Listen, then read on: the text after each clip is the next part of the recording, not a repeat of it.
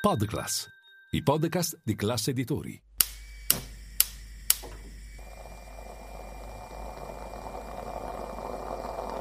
Buongiorno dal gruppo Classe Editori. Io sono Massimo Brugnone. Oggi è martedì 31 gennaio e queste sono notizie a colazione, quelle di cui hai bisogno per iniziare al meglio la tua giornata.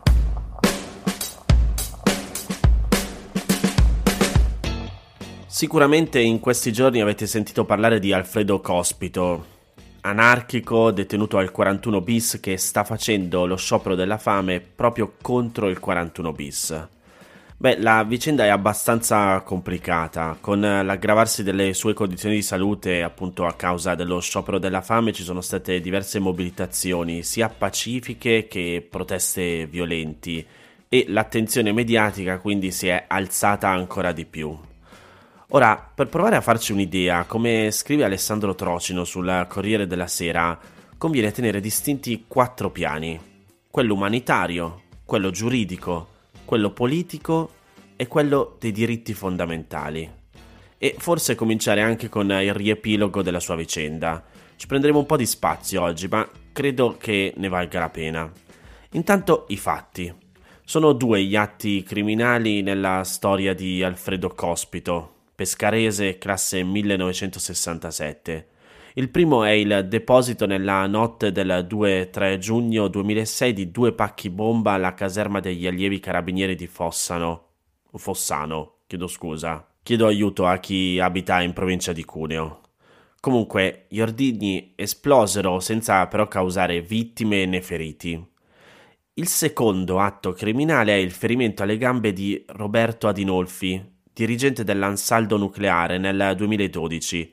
L'attentato fu rivendicato dal nucleo Olga Fai Free, federazione anarchica informale Fronte Rivoluzionario Internazionale. Poi ci furono i processi e le condanne. E Cospito è stato condannato una prima volta nel 2014 a 10 anni e 8 mesi per il ferimento di Adinolfi. Poi i PM di Torino hanno avviato un'indagine che ha portato a un procedimento nei confronti degli appartenenti alla FAI, la sua sigla, Federazione Anarchica Informale, da non confondersi con la Federazione Anarchica Italiana, per i reati compiuti prima, quelli tra il 2003 e il 2006, quello di Fossano, Fossano compreso. Cospito è stato identificato quale capo e organizzatore di un'associazione con finalità di terrorismo e condannato a 20 anni di reclusione in primo e secondo grado. La Cassazione ha chiesto di aggravare la pena. Dopo sei anni il regime di alta sicurezza nel carcere di Bancali o Bancali, oggi con gli accenti non ci siamo, comunque in provincia di Sassari, il 4 maggio 2022 Cospito è stato sottoposto dall'ex ministra della giustizia Marta Cartabia, su richiesta dei magistrati di Torino, al regime del 41 bis, disposizione introdotta nel 1986 in funzione di lotta e contrasto alle mafie. Motivo. Comunicando con l'esterno, manterrebbe i legami con il gruppo anarchico di riferimento. Cospito è il primo anarchico in 41 bis ed è la prima volta che la misura viene applicata a un non mafioso o terrorista conclamato. Già dal 12 gennaio sul tavolo del nuovo ministro Carlo Nordio c'è un'istanza di revoca depositata dal legale Flavio Rossi Albertini. Il ministro ha il potere di revoca in ogni momento, ma non si è espresso. Parlerà oggi in Parlamento starebbe aspettando i pareri della Procura Antiterrorismo di Torino della Direzione Nazionale Antiterrorismo. Ma c'è anche un altro passaggio giuridico. Il 7 marzo, l'udienza in realtà era prevista per il 20 aprile ma è stata anticipata, comunque la Cassazione dovrà dare il suo parere sul ricorso presentato contro il verdetto del Tribunale di sorveglianza che a dicembre ha confermato il decreto ministeriale. Ma se anche annullasse l'ordinanza, la Cassazione potrebbe rinviare gli atti al Tribunale di sorveglianza. Dai vent'anni di condanna inflitti in primo e secondo grado per i fatti di Fossano o Fossano, oggi va così, Cospito potrebbe passare all'ergastolo stativo. La Cassazione a luglio ha stabilito che il reato per cui doveva essere giudicato non doveva essere strage comune, ma strage politica, ovvero contro la sicurezza dello Stato. E l'articolo 285 del codice penale prevede il delitto di strage politica punendo con l'ergastolo chiunque, allo scopo di attentare alla sicurezza dello Stato, commette tra l'altro un fatto diretto a portare la strage nel territorio dello Stato o di una parte di essa. I giudici della Corte d'Assise d'Appello di Torino, nell'ordinanza, hanno accolto una questione di legittimità costituzionale sollevata dagli avvocati della difesa sull'attenuante rispetto al reato di strage politica. Cioè, la difesa ha chiesto di differenziare le stragi perché nell'attentato del 2006 non ci furono vittime, morti e feriti. Il tema è quello della lieve entità per Cospito, ma il pescarese ha una contestazione di recidiva reiterata specifica e la legge vieterebbe un bilanciamento e dunque si dovrebbe comunque applicare l'ergastolo. So che la questione è un po' complicata e giuridica e abbastanza controversa, per questo però si è deciso di rinviare gli atti alla consulta per valutare se anche nel reato di strage politica debba operare il divieto di bilanciamento. Se fossero concesse le attenuanti, la pena resterebbe tra i 21 e i 24 anni. Comunque, per ora il processo è sospeso. Ed ora, spiegata nel dettaglio la complicatissima vicenda, cosa pensare? Conviene, come si diceva prima, distinguere i piani. Partiamo da quello umanitario. Alfredo Cospito è un detenuto. Come tutti i reclusi è affidato allo Stato, che lo punisce ma è anche custode del suo corpo e garante dei suoi diritti. Da 103 giorni Cospito è in sciopero della fame, ha perso 40 kg e per il suo medico personale ha bisogno di cure che nel carcere di Sassari non può avere. La questione umanitaria si riassume in una domanda. Può uno Stato democratico e decente restare inerte di fronte a un tentativo di suicidio, quale ne siano le ragioni e non predisporre tutte le cure possibili per una persona in gravi condizioni di salute? L'unica risposta possibile è no. Dunque il primo provvedimento necessario è quello di trasferire Cospito in un carcere più adeguato, dove possa ricevere le cure più adeguate. Ieri c'è stato il primo segnale con il trasferimento al carcere di Opera che dispone di un padiglione SAI, cioè Servizio Assistenza Intensificata. Ma è sufficiente? La seconda domanda che bisogna farsi è se il regime di carcere duro, il 41 bis, sia compatibile o meno con le sue condizioni di salute. Non è una domanda politica, né ha a che fare con la legittimità in astratto o in concreto della misura, ma solo umanitaria. Poi passiamo al piano politico. Cospito è politicamente indifendibile, ha gambizzato una persona e minacciato una strage non importa che non esistendo il reato di mancata strage, la qualifica giuridica sia stata strage anche in assenza di vittime. I suoi legali e molti suoi difensori d'ufficio spiegano che quelli erano attentati dimostrativi, fatti di notte, in luoghi deserti, che non dovevano fare né morti né feriti.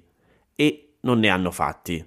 Ma omettono di spiegare che i due ordigni di Fossano o Fossano sempre erano posizionati con la tecnica del richiamo e programmati per esplodere in differita, a mezz'ora di distanza l'uno dall'altro. Contenevano mezzo chilo di esplosivo nel quale erano immersi bulloni, qualcosa di molto lontano da un attentato dimostrativo, visto che ipoteticamente, dopo il primo scoppio, potevano accorrere giovani carabinieri che sarebbero stati colpiti dalla seconda esplosione. La rivendicazione poi faceva riferimento alla strage dei carabinieri a Nassiria. Altrettanto indifendibili sono le proteste violente di alcuni gruppi che stanno lanciando molotov e incendiando auto, indifendibili e controproducenti, perché consentono una risposta che rischia di frenare una svolta positiva del caso, ed è quella del governo, la linea della fermezza. Non si tratta con la violenza. Lo Stato non scende a patti con i terroristi e con chi minaccia. Bisogna aggiungere che a rigore non si tratta di terrorismo e che la violenza si limita alle cose, fortunatamente. Sono danneggiamenti, devastazioni, fatti gravi da punire, ma non insurrezione contro lo Stato. Salvo prova contraria, che speriamo non arrivi mai, non c'è un reale allarme terrorismo o sovversione. Lo spiega bene Mattia Feltri con le sue parole sull'Huffington Post. Dice la presa di posizione del governo è politicamente una sventatezza perché riconosce un ruolo agli anarchici più esagitati, perché non risolve ma accentua le preoccupazioni di ordine pubblico e perché qualsiasi decisione più favorevole per Cospito fosse presa dalla Cassazione o dall'amministrazione penitenziaria verrebbe visto come un cedimento dello Stato. Il terzo piano è quello giudiziario. L'applicazione del 41 bis a Cospito è molto contestata e pare a molti abnorme. Innanzitutto perché, come ricorda lo storico Gianfranco Ragona, sempre sull'Huffington Post, i gruppi anarchici non hanno gerarchie, sono spesso sigle che nascono e muoiono in fretta, animate da cani sciolti, senza capi, senza esecutori.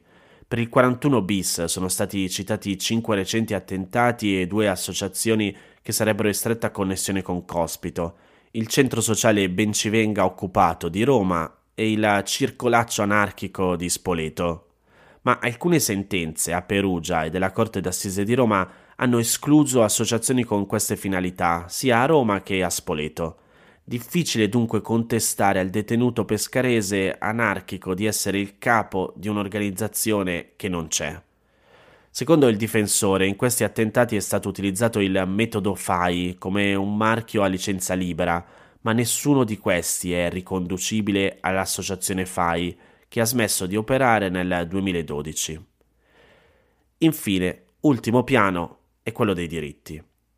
In questi giorni alcuni difendono la linea dura sul carcere con la motivazione che allentarla vorrebbe dire darla vinta alla mafia, vedi Matteo Messina Denaro o ai violenti, vedi Cospito. A parte il livello molto diverso di pericolosità dei due soggetti, bisogna ricordare che l'umanità e la ragionevolezza giuridica non rendono debole uno Stato, semmai lo rafforzano. L'assenza della pena di morte non è un favore a Rina. L'abolizione di quella tortura legale che è il carcere ostativo, scrive Trocino sul Corriere della Sera, non sarebbe un favore alla mafia, ma allo Stato di diritto si può discutere sull'opportunità di mantenere forme più rigide di reclusione per debellare fenomeni organizzativi mafiosi e terroristi. In presenza di timori concreti e attuali, lo Stato ha il diritto di tutelarsi, ma non può usare il carcere duro come forma di ritorsione o di aggravamento della pena e non si può allargare a dismisura. Oggi i detenuti al 41 bis sono 750. Il garantismo, l'umanità, il rispetto dei diritti fondamentali dell'uomo non sono un cedimento a nulla, sono una conquista della civiltà e della politica, la miglior risposta all'imbarbarimento mafioso o sovversivo. E come scrive sempre Mattia Feltri, se per disgrazia Cospito morisse, sarebbe il disastro per tutto il sistema. Gli oppositori muoiono in carcere nella Russia di Vladimir Putin o nell'Iran di Ali Khamenei non nelle democrazie liberali occidentali.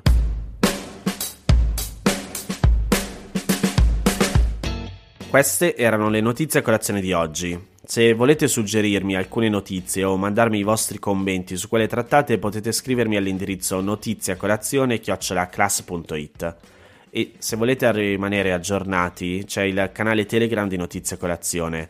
Nel sommario della puntata trovate il link per gli altri podcast del gruppo Class Editori. Io vi aspetto domani per iniziare insieme una nuova giornata. Un saluto da Massimo Brugnone.